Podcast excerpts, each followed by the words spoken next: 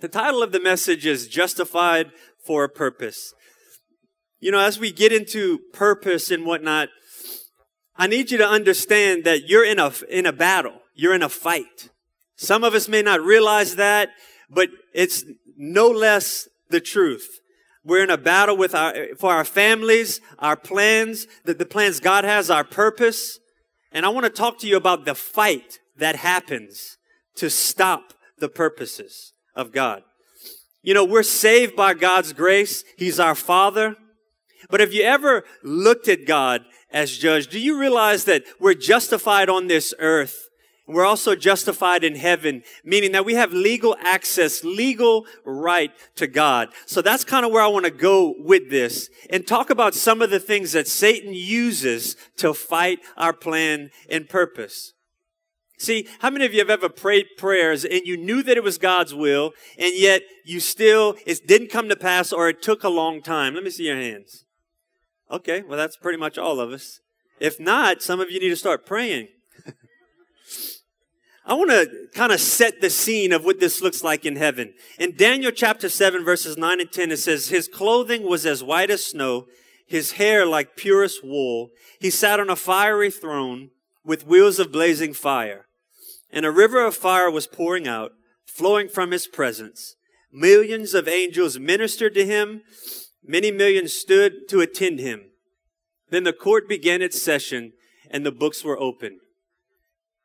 And when we look in Job, I just want to kind of set the scene for you. In Job chapter 1, verses 6 through 8, it says, One day the members of the heavenly court came to present themselves before the Lord, and the accuser, Satan, came with them. Where have you come from? The Lord asked Satan. And Satan answered the Lord, I have been patrolling the earth, watching everything that is going on. Then the Lord asked Satan, I'm sorry for the sniffling, by the way. My sinuses are. then the Lord asked Satan, Have you noticed my servant Job? He's the finest man in all the earth. He is blameless, a complete man of integrity. He fears God and stays away from evil. Now that's, no, they're accusations against a man like that. Now think about, this, is this still going on? This was happening. Job is believed to be the, the oldest book written in the Bible. Revelation tells us that there's coming a time in Revelation 12:10 it says for the accuser of our brothers and sisters have been thrown down to the earth the one who accuses them before our God day and night. So that's the beginning and we see the end that that is still happening to this day. See when Satan accuses he will use evidence many times. Think about this with Abraham. God when Satan goes before God and says, "You know Abraham he lied, right?" Don't, aren't you supposed to punish liars, God? You need to judge that. You, what about David, God? I just saw David had a lustful thought. Not to mention he carried it out. And on top of that, he plotted murder. Aren't you supposed to judge murderers? I thought you were a righteous judge. Then think of Peter. Satan might have went before God and said, Peter, the rock, really? Do you not know that he has cursed Jesus said they didn't even know him. But for all the people in there, doesn't the word of God, your word, God, say that if you deny me before men, I'll deny you before my Father in heaven? Does that sound like something Satan would do? Do you think possibly your name has come up in the courts of heaven? The issue is Satan and his foes are always trying to stop destinies and prayers to hinder the people of God, to hinder the purposes of God, to hinder the things of God.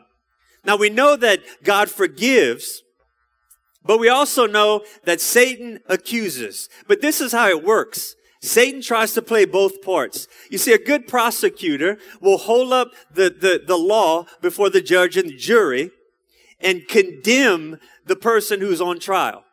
So he holds up the righteousness of God to God and to, into all the, all of heaven to see. And he, he shows, he tries to bring out things that are in our life that are a detriment to our walk.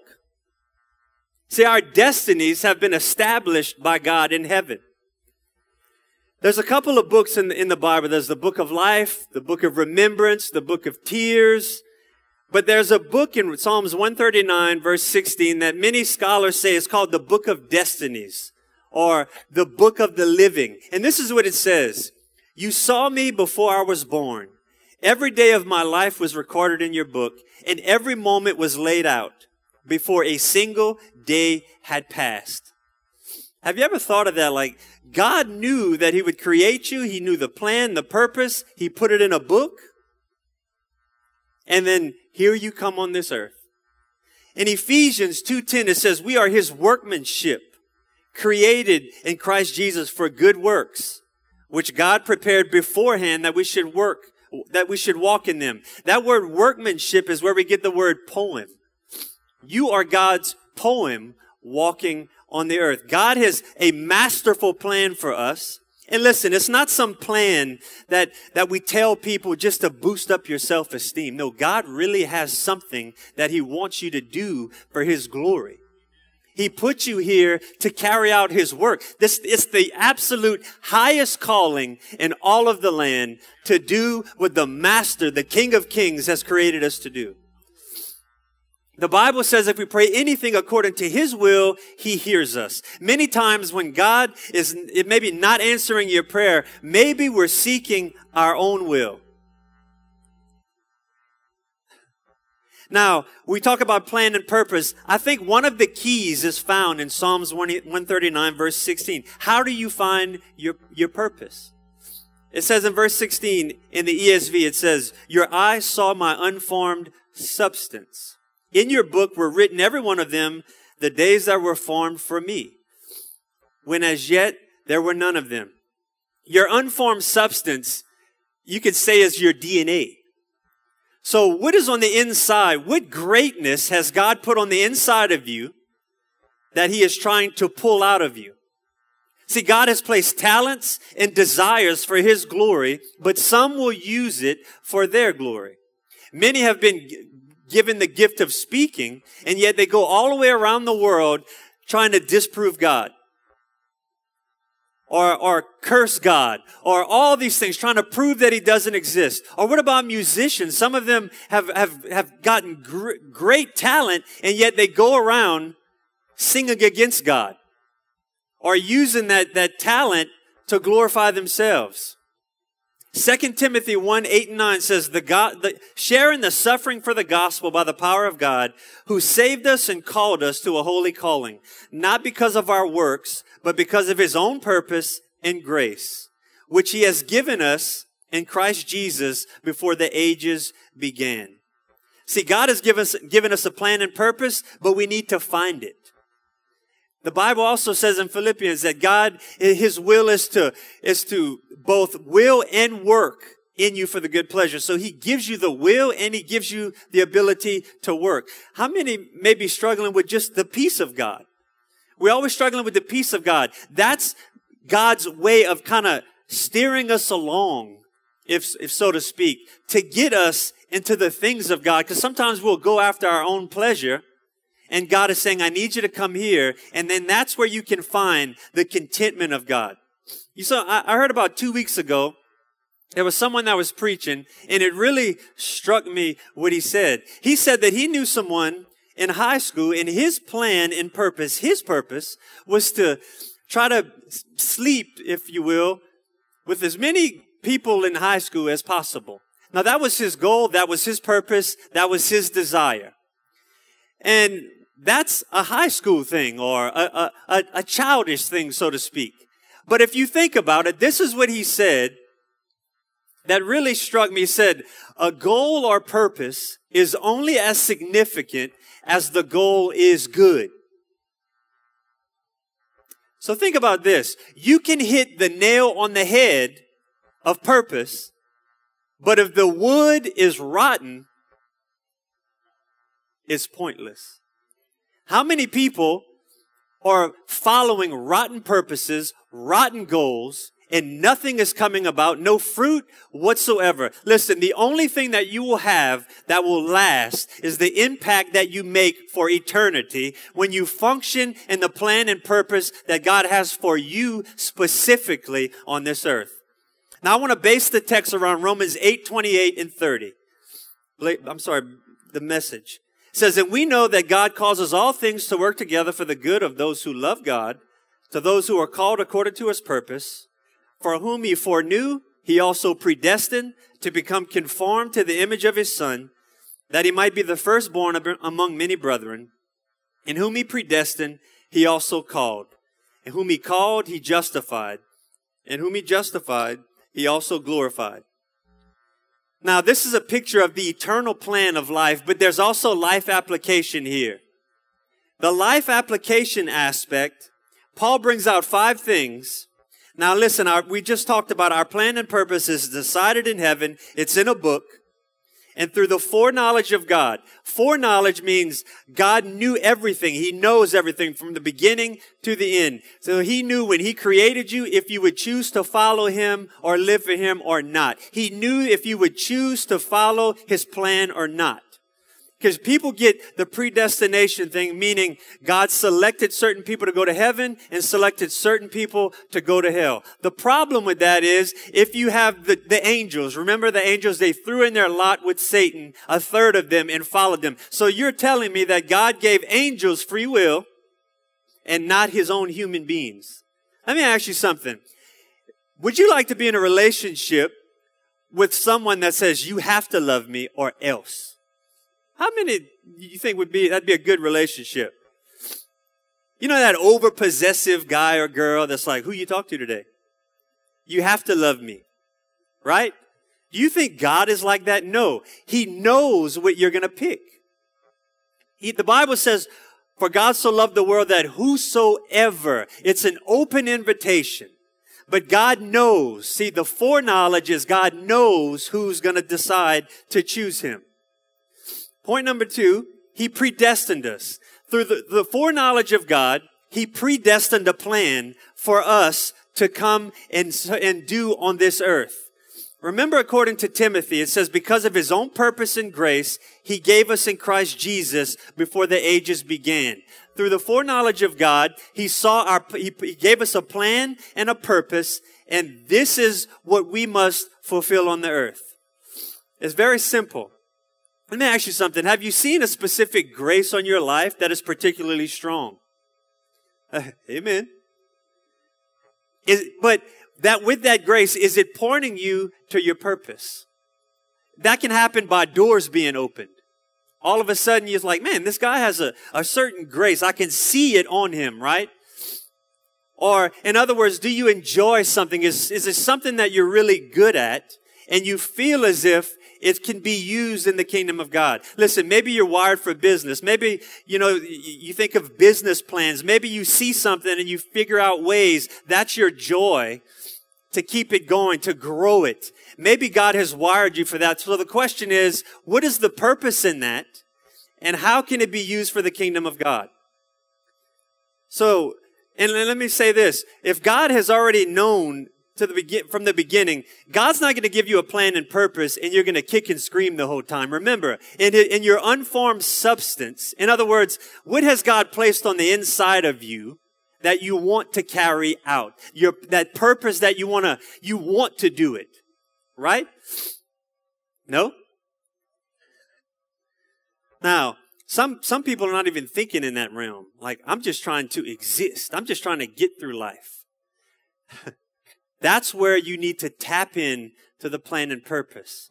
Because with that gives you rejuvenation, knowing that, man, I'm doing something for the kingdom of God. Romans 8, 28. And we know that God causes all things to work together for the good of those who love God and are called according to his purpose. Listen, failing to see the purpose part of the verse will keep you, make you despise the all things in the first part of the verse. If you just look at the all things, you will be very discouraged. Some people get buried in the all things. Everything is coming down upon me. It's one thing after another and after another. That those all things are preparing you for the second part of the verse, for the purpose that God has for you. The all things could be the door of opportunity opening in your favor. You know, when you lose your job, that could be the door opening up to walk in the purpose or the place that God has for you. So when you see things that way as a purpose and a plan, God's not in heaven and he doesn't do oops. My bad. I didn't see that coming. Listen, God knows the beginning from the end and the end from the beginning. Listen, I can look at miscarriages. I can look at the death of my dad, the struggle, all of those things, the all things, and realize there's great purpose in that. I, I mean, I, you may not be able to tell you, but if it's a, if it's for me to be able to tell you, listen, no matter what you're going through, I can smile even though devastation after devastation happens. I'm telling you, nothing in your life can cripple you to the point that you let it. You get up, you think of the things of God, you realize that God has a plan and purpose. He's too loving to, to be unkind and too wise to make a mistake. Therefore, I know whatever is happening to me, God will use it. He will not waste it. He will not drop it. In fact, He will empower me. And maybe that all things is the doorknob to walk into your purpose. Listen, it wasn't God's plan or purpose for you to get hung up on drugs and alcohol from 15 to 21. But through foreknowledge, if God has given you the gift of speaking, when that happened, He already knew that would happen and it empowers the path for your purpose. Where do you think you get your passion from? Those all things, those struggles. Listen, once, I can't tell you how many times I pray for people that are dealing with miscarriage and instantly I just begin to weep and I pray my guts out because I don't want you to deal with that. So that's the, po- the power and purpose functioning in the kingdom of God. When someone dies or lost or stroke, no matter what it is, where do you think that passion to identify and say, man, I know what you're feeling. I, I know where you're at, and, I, and there's nothing I can tell you, but I'm here for you. I love you, and I will walk with you through this. There's nothing better than knowing that this person knows exactly what I'm going through. They're identifying with me. Your all things problem could be the power or the testimony for somebody else's next thing. The next thing. Number three, called. There is, there, this is where we get insight to what we were put here for.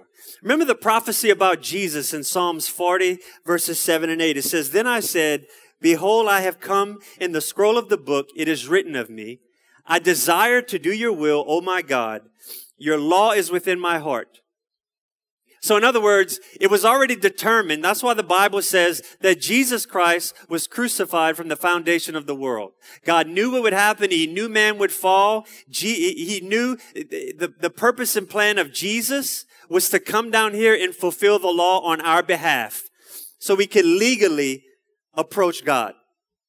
So there, like we said in Psalms 139, what is in the book that has been given you passion to, that we're supposed to be seeking out, just as Jesus, his passion was for, to fulfill the law. What passion has God placed in the books that he has placed on the inside of you and, and you will carry it out and fulfill the purpose on this earth, just like Jesus? See, it was Jesus' passion to do the will of his Father. God has a will for you. The question is, do you have a passion to discover that will and to carry it out? Because that is what Christ did. But listen, Satan wants you discouraged and he wants to keep you tied up in, de- in, in detriment, in legal litigation against you. All of these things. He wants you to feel like you're not worthy, right? He brings you, and this brings me to the first, the fourth point, justified. Justified. That means rendered innocent. It's an act done in heaven when we receive Christ. In other words, it's just as if you never sinned.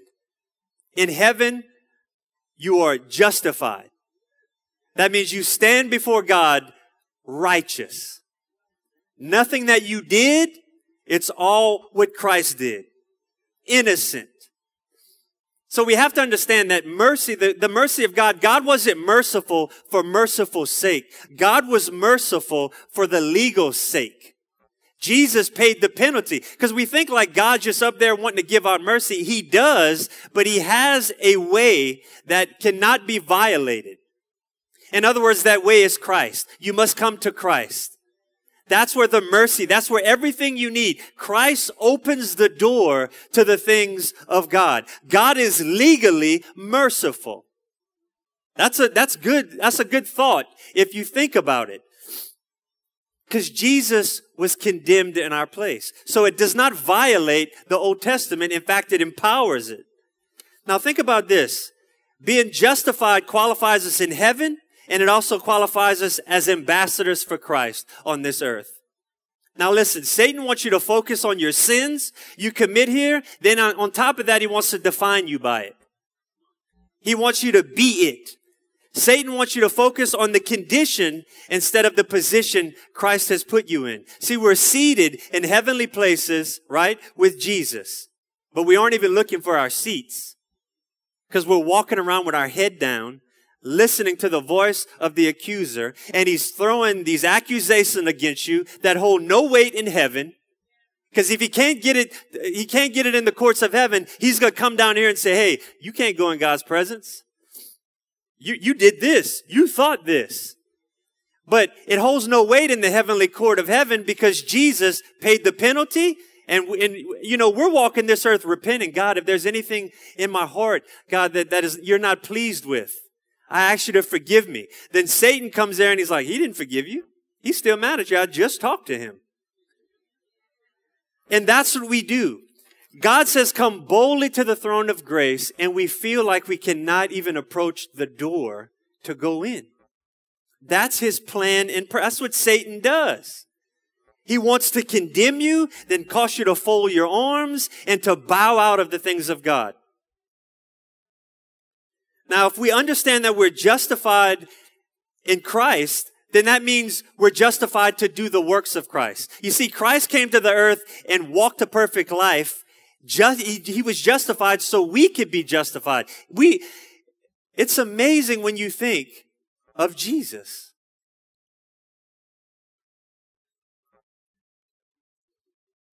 When you think of Jesus paying the penalty, listen, you cannot imagine that day on Calvary's cross. When you think about that day, it, it brings tears to my eyes. It breaks my heart to see the innocent Son of God dying because of me, because of you, willingly taking that penalty, saying, Kelly, it's going to be okay. I'm absorbing it for you and anyone else in here that is, that will receive it. He is saying, I died so you can come to my Father. Now let me ask you something. What do you think the hindrance is? Listen, legally, if we're justified before heaven, Jesus died for everyone, right? He died for the entire world. But is everyone going to heaven? No. Because see, no matter what he did until it's put into practice, until it's, that verdict is put in your own life, you cannot you cannot receive the things of God. Even though Jesus died, the legal aspect, he died for the entire world, it is only until you apply it by faith that it works. As powerful as it is. Listen, God places responsibility on us. We are to have the mind of Christ. We are to put on the armor of God. We have the power to speak life and death. The Bible says whatever we bind on earth will be bound in heaven. Whatever we loose on earth will be loosed in heaven. As powerful as God is, we are the ones that invoke everything on this earth. But you can't do it if you're walking around feeling condemned. If you're listening to the voice of the accuser. Listen, when we talk about binding and loosing, that's legal terms. It's binding a legal contract in place and loosing or dissolving an existing contract. Now, when you understand that, you start to believe, okay, well, I understand why Job, remember, Satan went and accused Job and said, and accused before God and said, Job is serving you for impure motives. Now, there was no Jesus sitting at the right hand of God, empowered because of the cross. He was always there, but yet that was not yet in place. The legal aspect of being justified before God. But Job's life proved that his, he didn't have impure motives. So what happened? It overturned the allegation and accusation that was against him. So when you think about it, what is going on in heaven on our behalf? Let me give you a testimony real quick of somebody that I was listening to, and, I, and I, it really set everything in motion for me. It really made me understand. There, there was a man who his son had went through a divorce. It had been about two years. He was steeped in depression. He could not get out of this depression. Could you imagine praying for two years for the same situation? And this man was beating the door of heaven, asking God, binding and loosing, praying in tongues, weeping before God, crying out to God, saying, God, save my son, bring him out of depression. He said, and the Lord revealed to him, he said, I just want to let you know what's going on.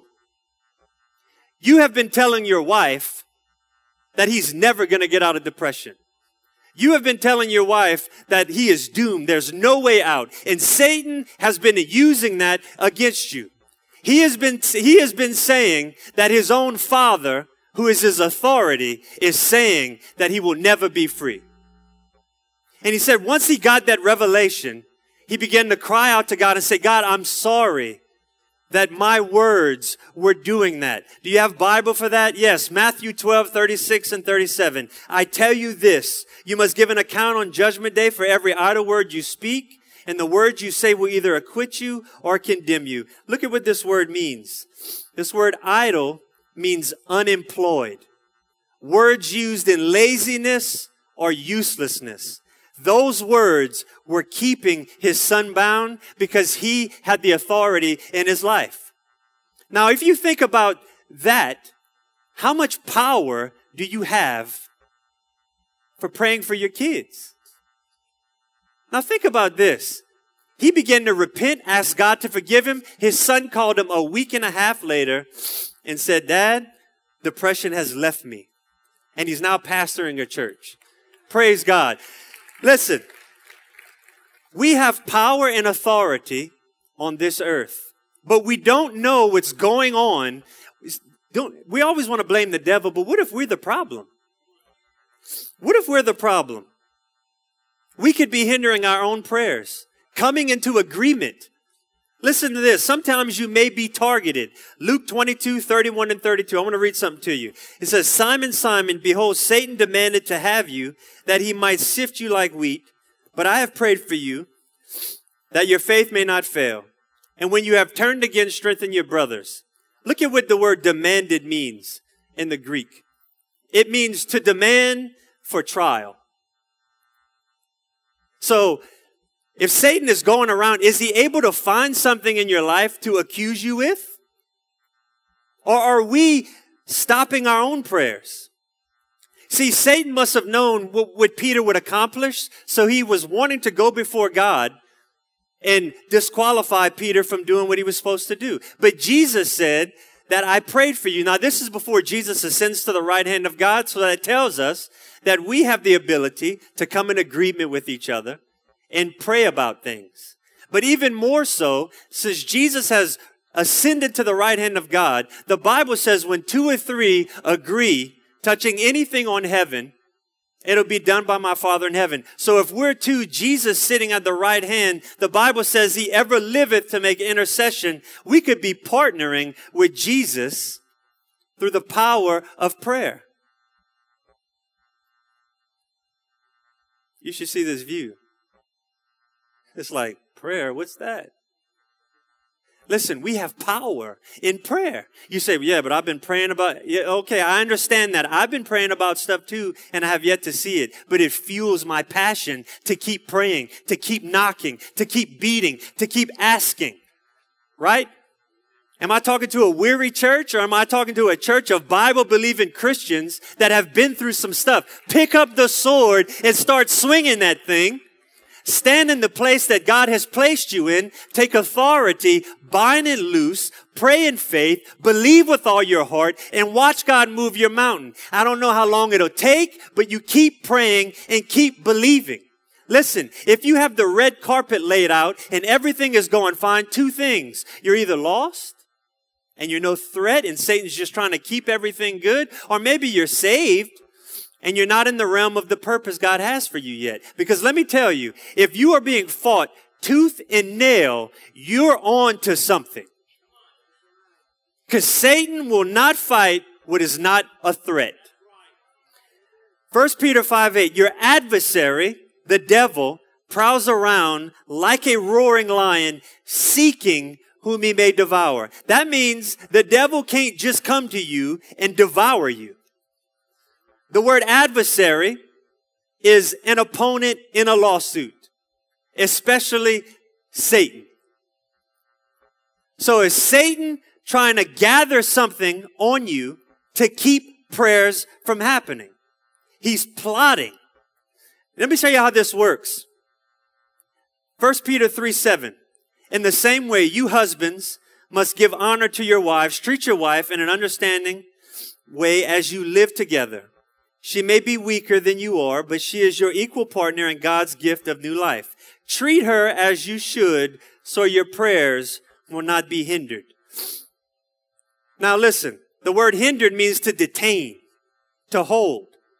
So could it be that Satan comes down and, and you're like, where you want to eat? I don't know where you want to eat. I don't know where you want to eat. Just pick a place. I don't want to pick a place. Every time I pick a place, it's not the right place. Then you throw a fit. Don't talk to me like that. Why are you talking to me like that? It doesn't matter. I'm not hungry anymore. We're going home.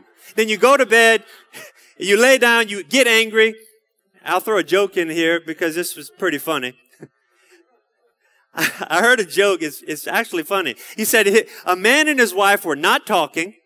They, they, you might have heard it during the week. It was during the week on, on, on Christian television, and it was hilarious. Said, my hus- uh, husband and wife were arguing. They wasn't speaking to each other. The husband knew that he had to get up at five o'clock in the morning, so he wrote a note for his wife saying, wake me up at five o'clock in the morning. He wakes up at eight o'clock in the morning. He's aggravated. He goes to the, the, the, the, the cabinet and he sees a note and it says, wake up at five o'clock in the morning.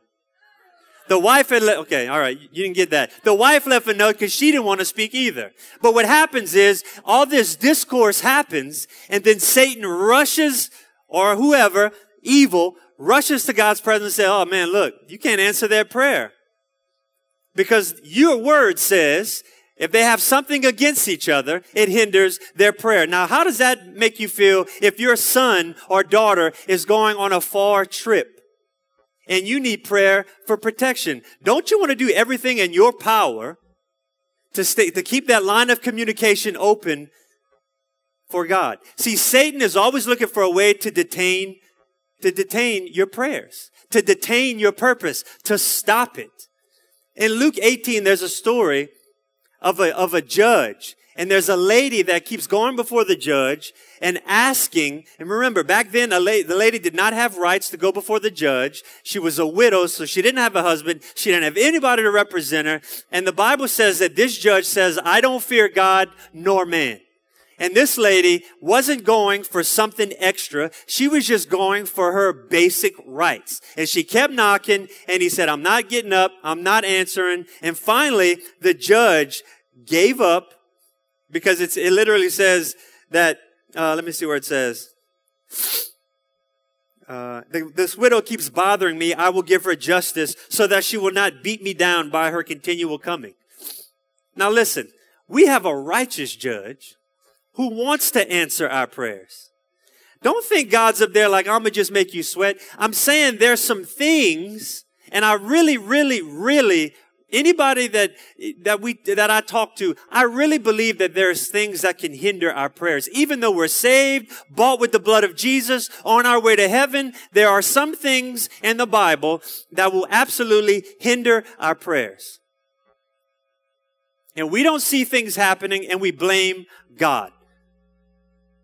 Listen, the Bible says that her adversary, it was her adversary. You know what that word means? Anti-dikos. It means against rights. That's what it means. Satan is our adversary, trying to stop us from receiving the rights that Christ paid. So it's the same word being used. So this adversary could be having a case against us and we're praying and praying. We're falling for the devil's traps all the time, stumbling. Why do you think the Holy Spirit is always moving on our behalf? He's always saying, Hey, watch your mouth. Calm down. Bring it down a notch. You're about to say something to get an offense. And that pride thing I've been working on with you, I know you're not going to buckle. And now you're going to go through a time where you're just gonna be mad and you need God to answer your prayer pretty soon. So keep your heart right. It's those little bitty steps of obedience that will that will help the plan of action that the Holy Spirit has for you on this earth to carry out the plan and purpose that God has for us. So you, I want you to understand that. Listen, we're going to be closing up with this. There are things in, in the Bible that stop, right? I just spoke that. I just said that. You know, there's one thing, the Bible says, if I regard iniquity in my heart, God will not hear me. That means if I hold on to a pet sin and, and God's convicted me and, and I, I refuse to let it go, the Bible says that that can hinder. That's in Psalm 66, 18. The Bible says if you're presenting an offering and you remember that your brother has something against you, go make it right and then come back and be reconciled. Now think about this. Some people are giving offerings, tithing, emptying out their bank account, and they're like, I don't understand what God's doing. Is there offense in your heart? Because that could literally tie up the blessings of God. Praying. You know, you could be praying, asking God, but inside you're mad, you're bitter, you're unforgiving. And God could be saying, release that so I can answer your prayer. Stop being hard hearted. The, the very thing like who you think you are to be mad at someone and I saved you from the things that you did and you're still doing. Right? We're still doing stuff. That's where I, I'm like, oh, I forgive. I forgive God because I need forgiveness. I need mercy. Selfish motives, according to James. If we pray something, me, me, me, me, me, me, me, the Bible says that our prayers could be hindered because of selfish motives. The Bible says that if we turn away from God's law, turn away from His word, it can hinder our prayers in, in Proverbs 28 9.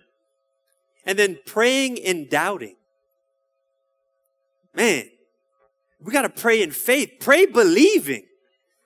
When you move up from one situation to another situation, it don't matter what happened here. God, I believe. God, I'm going to keep going forward. God, it does not matter what happens in this situation, in that situation. I'm going to take this situation at your word. I'm going to apply it and I'm going to believe it. And then the fifth and final point is glorified. So we talked about that. Justified, glorified. Justified on this earth and in heaven. When you die before, when you die, you stand before God justified. But at the rapture of the church, our bodies will be glorified.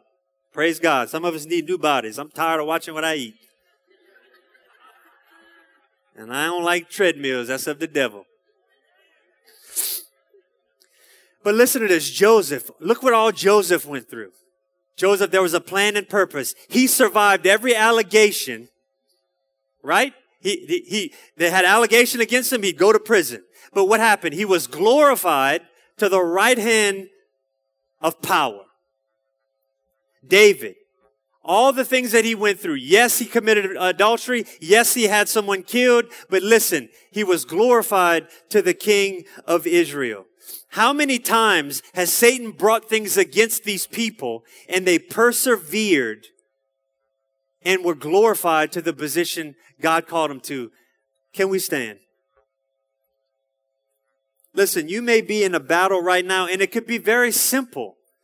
Release the person you're holding offense against. Keep your heart right amongst the people in your life. Small things. God is all powerful. God is all knowing, but he's not going to go against his own word. He would, he would go against who he is. He says that he looks over his word. He protects his word. Now, if there are accusations being brought against you, like we talked about with Job, let your life silence those accusations. And if God has thrown them out because you're justified, listen, these things are not so you will go to hell or heaven. Justified is just as if you never sinned. But we just talked about things that can hinder our walk, hinder the purpose and plans that we have on this earth. That's what we're talking about here. So if you're praying and prayers are not answering, listen, here's the one thing about the judge story. She never addressed her adversary. She kept going. She went to the judge. So you go to the judge and say, God, I'm noticing I've been praying about something and I'm not receiving an answer. So I need to, first of all, stop and say, God, is there anything in me that I need to change? Is there anything in me that I need to release? I'm not going to deal with the adversary. Satan's going to say, Oh, you got this. He's going to have you chasing your tail. Go to God. The Bible says, submit to God and resist the devil. So when you go to God, go to God in prayer. Say, Father, I'm praying about this situation and I'm asking that you would answer. And then listen. Say, God, is there anything that, that I'm doing to hinder my prayer? Is there anything that I'm doing that's hindering my walk with you? First and foremost, I want to make that right. Am I regarding iniquity in my heart? And the God may say, Yeah, you know this thing right here? I need you to remove that. Because I have this that I want you to walk in. You know that person that you're holding a grudge against? Do you realize that I'm trying to save them? But because of what you're doing to them, they don't want to have anything to do with Christians or church or Jesus. So if you would just be Christian and go make it right, humble yourself, that will unlock their destiny and they will come to me. Do we ever think in those realms? Listen, we only have a short time on this earth. Do you want to stand before God and see people go to hell and we were the cause? Do you know how many times I've had people tell me that their heart has been hardened because of things that they've seen in church or because a, a believer said this or did this? Listen, let's humble ourselves before the hand of God and say, God, I just want to be used for your glory. Jesus died to save people. And I don't want to hinder them. I don't want to be the stumbling block, a reproach to the work of Christ because I'm mad about some stuff. So, can I encourage you when you go home and pray, start your prayer of God, I thank you, first of all, that I have salvation through Jesus. Now, I want to I want to pause here. Is anyone here would say that I know that I'm not right with God. I want to see your hand. Say, look, I, if I went to court, I'd be condemned. I mean, purpose, plan, no matter what. Okay, I see your hand. I see your hand. Praise God. Want, let, us make that right first. Come on, we, we got a little bit time. I want you to repeat this prayer after me. And it's not the prayer that saves you, it's if you meet it in your heart. I see your hand. Praise God. I see. Amen. Father, we come in the name of your Son, Jesus. Come on, repeat this prayer with me. Father, in the name of Jesus, I come to you asking you to forgive me of my sins. I confess that Jesus is Lord. Thank you for the gift of pardon from my sins. Empower me to live for you all the days of my life. I will follow you. I will serve you. Jesus, you are my Lord. In Jesus' name, I pray and ask. I want you to come up at the end of the service and, and let us know that you prayed that prayer and we just want to talk to you. And for the rest of you, do what I've asked you to do. Just go home before the Lord and say, God, is there anything in my life? Do you not think God will show you? God wants to fulfill purpose and plan and destiny in your life. That's his desire. That's his goal.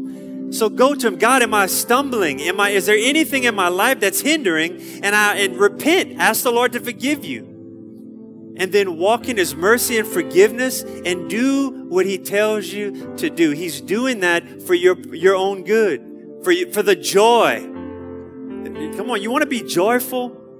Ah, I mean, I, aren't you tired of the mully grubs? Praise God. Are you tired of the mully grubs? You tired of just waking up feeling like, man, another day. No, you can wake up relieved, revived in purpose, in passion, and really do something in this world for the kingdom of God. And when you stand before God on the day of judgment, you can look in that wonderful face of the Master, Jesus Christ, and say, Here I am, Lord. And you know what he'll tell you? Well done, good and faithful servant. I'm so pleased with you. Enter into the glory that has been set before you. In Jesus' name we pray and ask. And the church said, Amen and amen. Praise God. If you need prayer for anything, we'll be up here. God bless you and good night.